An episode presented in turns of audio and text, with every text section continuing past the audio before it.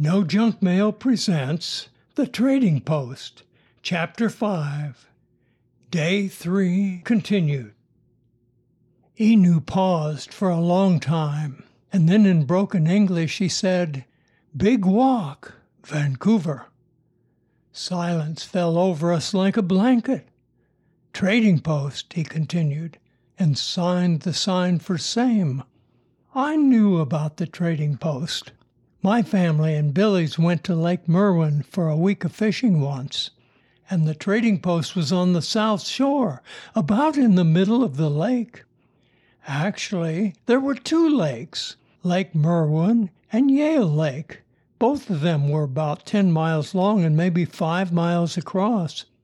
Right in the middle, between the two lakes, there was a land bridge separating the two lakes and a river connecting the two. We fished the westmost lake, Merwin Lake. I remember that the water was cold and the fishing was great. Also, I remembered that on that trip we saw a herd of elk swimming in the lake early in the morning before the fog had lifted off the water. We almost ran into one while trolling that morning. It came so close to the boat that I could see the steam come out of his nostrils. It was weird. It had been about two years since we had been fishing on Lake Merwin. The way I remembered the trading post was that it was a run down shack of a store, some very small cabins, and a boat dock. And I'll never forget the logging road we used to get there. It was bad. We got stuck several times, and we had to help push the car out of the mud to get going again. There was a small village town on the north side of the eastmost lake, Yale Lake. The town's name was Cougar. Everybody round knew about Cougar. It was in the news from time to time because of cougar sightings. Cougars are more dangerous than bears. Black bears will only attack you if you get them cornered or mess with their cubs. Cougars will stalk and kill humans. They look at people as a meal. Looney asked where Cougar was. Enew said, Trading post close. Taking his hunting knife out of its sheath, Enew drew a map on the dirt floor. He showed the Columbia River and Vancouver. Then he drew the two long lakes going north northeast. He marked an X on the south of Lake Merwin where the trading post was, and a line which he called something we didn't understand. Philip interpreted road.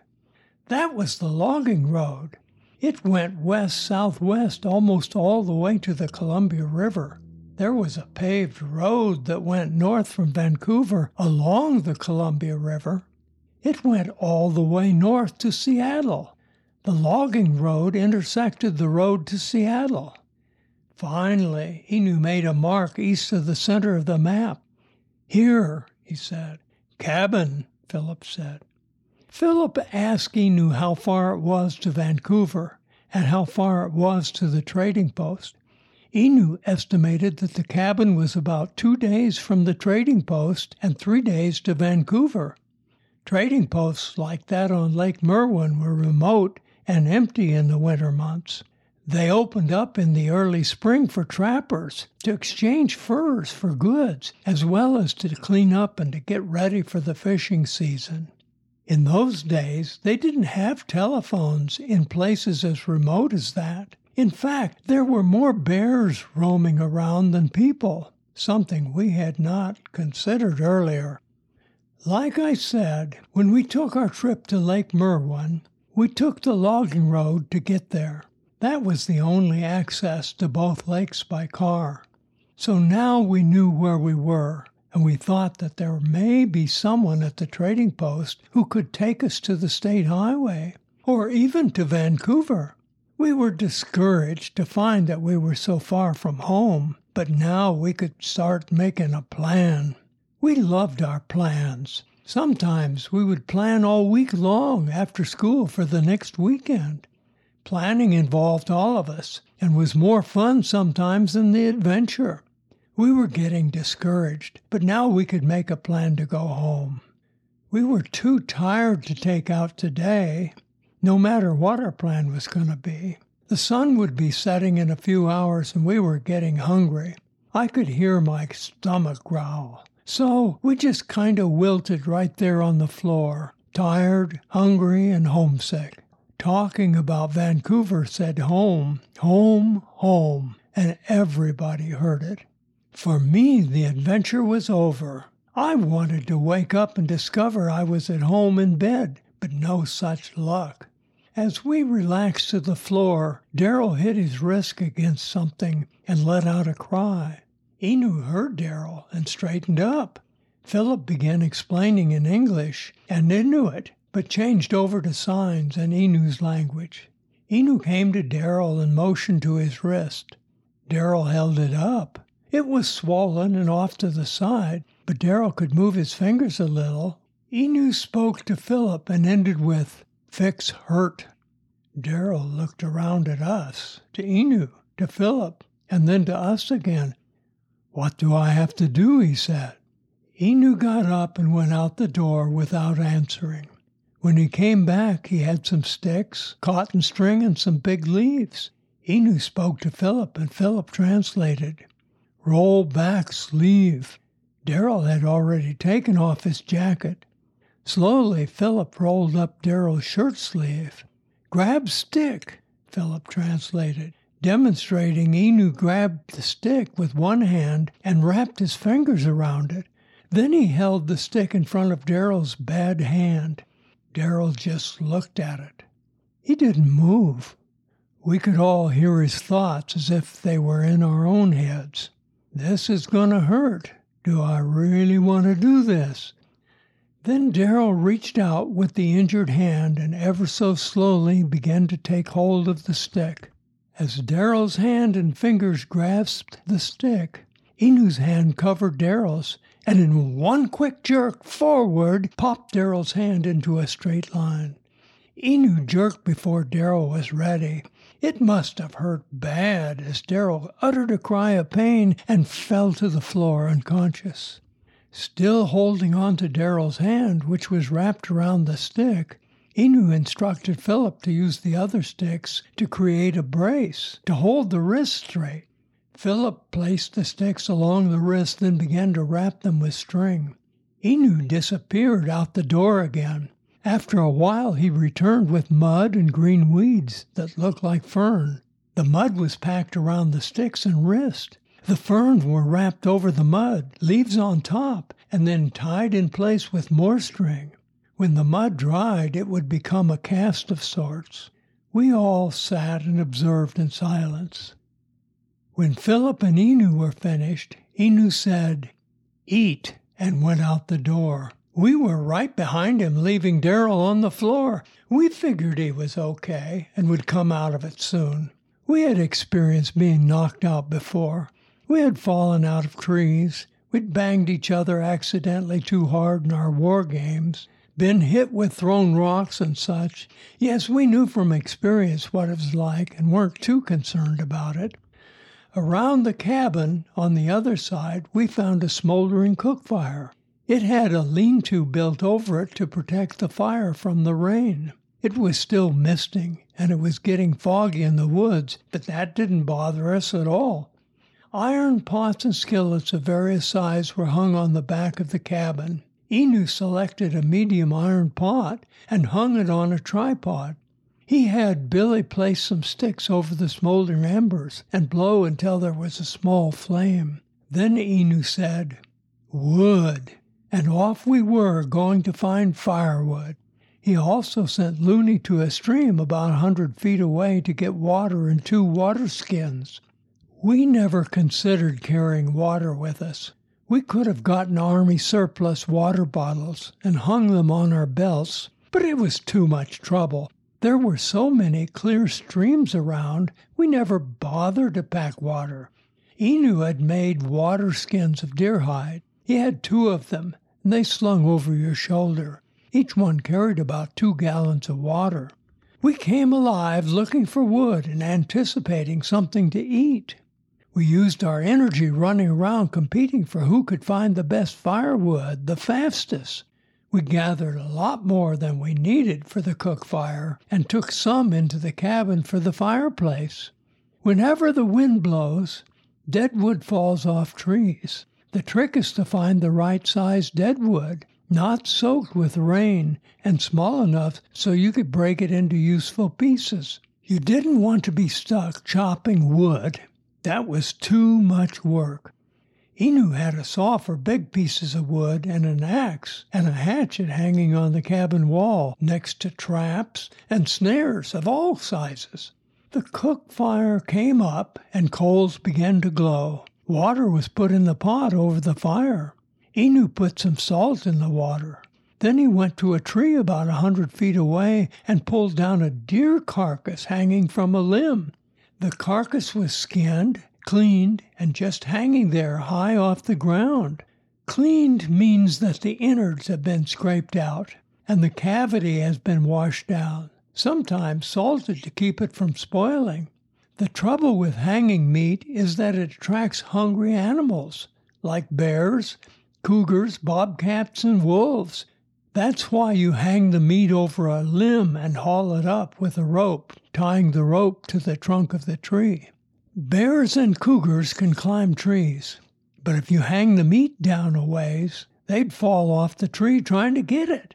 Eventually, they would give up and move on to find something else to eat. Enew brought the deer carcass down, and we held it as he cut off the hind quarter. We strung up the remainder of the carcass, then took the hind quarter to the cabin. Enew had a table of sorts outside next to the cabin. The top was made of wooden logs about eight inches thick originally, but he had chopped the logs down to where the surface was pretty smooth. The top was sitting on poles, which were lashed together with bark strips. The deer meat was put on the table and chopped into pieces using a hatchet and a hunting knife. From there, the pieces, bones and all, went into the pot, which was now simmering. Enew went into the cabin and brought out a small sack. He had what looked like dried leaves in the sack. A small handful went into the pot along with some more salt, and then the lid went on the pot. Within an hour or so, a most delicious aroma began to boil out of the pot and filled the air. We sat in a circle around the fire and chatted. Enew just listened. We were waiting for Enew to pronounce the feast ready. Darrell came out of the cabin and sat down with us. When Enew said ready, pointing to the pot, we all cheered and danced around. Enew laughed at us. First out of the pot came the chunks of deer meat. One by one, we stabbed at the chunks with our fighting knives. Sometimes you had to use two sticks to get a piece out of the pot, but it worked pretty good. The meat was just right, and the juices were delicious. We all had our fill. When the meat was all gone, we sat around the fire and talked of home and the first thing I'm going to do kind of stuff. Enew passed a cup around. He only had one cup, it was made of tin and had rust holes in part of one side.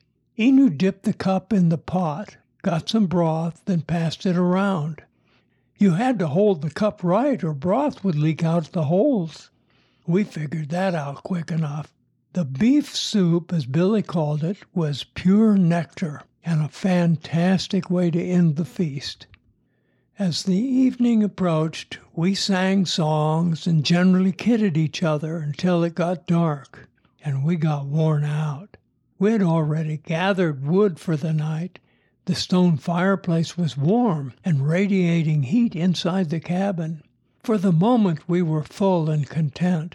What a way to live, we thought, as we envied Enew and his life trapping wild animals. The forest had been misty all day, and now there seemed to be a storm coming on. We could hear thunder in the distance and occasionally see a flash of lightning. We cleaned up around the cabin and hauled away every scrap of leftover to a pit about 500 feet away so as not to encourage hungry bears near the cabin. When we entered the cabin, we had light from the opening at the bottom of the fireplace. Shadows danced around the room as the flames flickered and spit. Once we were all inside, Enew shoved the door closed. The door opened into the cabin. There were two heavy metal brackets on both sides of the doorposts. When we shoved the door shut, we put two crossbars in the brackets to hold the door closed tight. I helped Enew put the bottom crossbar in place and looked directly at him as if to ask about it, but he didn't say a word. He, like Philip, was quiet and didn't speak much, at least not like the rest of us, who talked all the time. We settled down in different places in the cabin. Ever see a dog get ready to lie down? That's what we look like. Everybody kind of found a spot to suit himself. I finally sat with my back to the wall a few feet from the fireplace. Philip and Enew were over in the opposite corner talking. There was an old wood box in that corner. Enew's 30-30 rifle was propped up there. There was a 40 caliber long barrel revolver lying on the box with a small box of shells next to it. We brought the sword, backpack, spears, fighting knives, everything we had into the cabin. We were talking softly in groups now. Philip, Enew, and Darrell were in a group. Alex, Billy, Looney, and I were in the other group. The fire was getting low, and the cabin light was getting dimmer by the minute. The coming storm rumblings were getting louder. You could hear the wind in the trees and the roof creak with each gust. The storm was coming, but for tonight we were warm and dry in the cabin. When the storm hit, thunder rolled, wind blew, and the rain poured. Though we felt secure, we still flinched with each nearby crash of lightning and clap of thunder. We could see the flashes through the chimney hole at the top corner over the fireplace.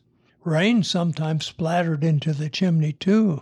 Seems like the storm would go on forever. One by one, we laid down to a light sleep. The last thing I recalled was Philip and Enew over in the corner, deep in discussion. Of what, I had no idea. Soon enough I faded into a light sleep, jerking away with each lightning strike and the drum roll of thunder.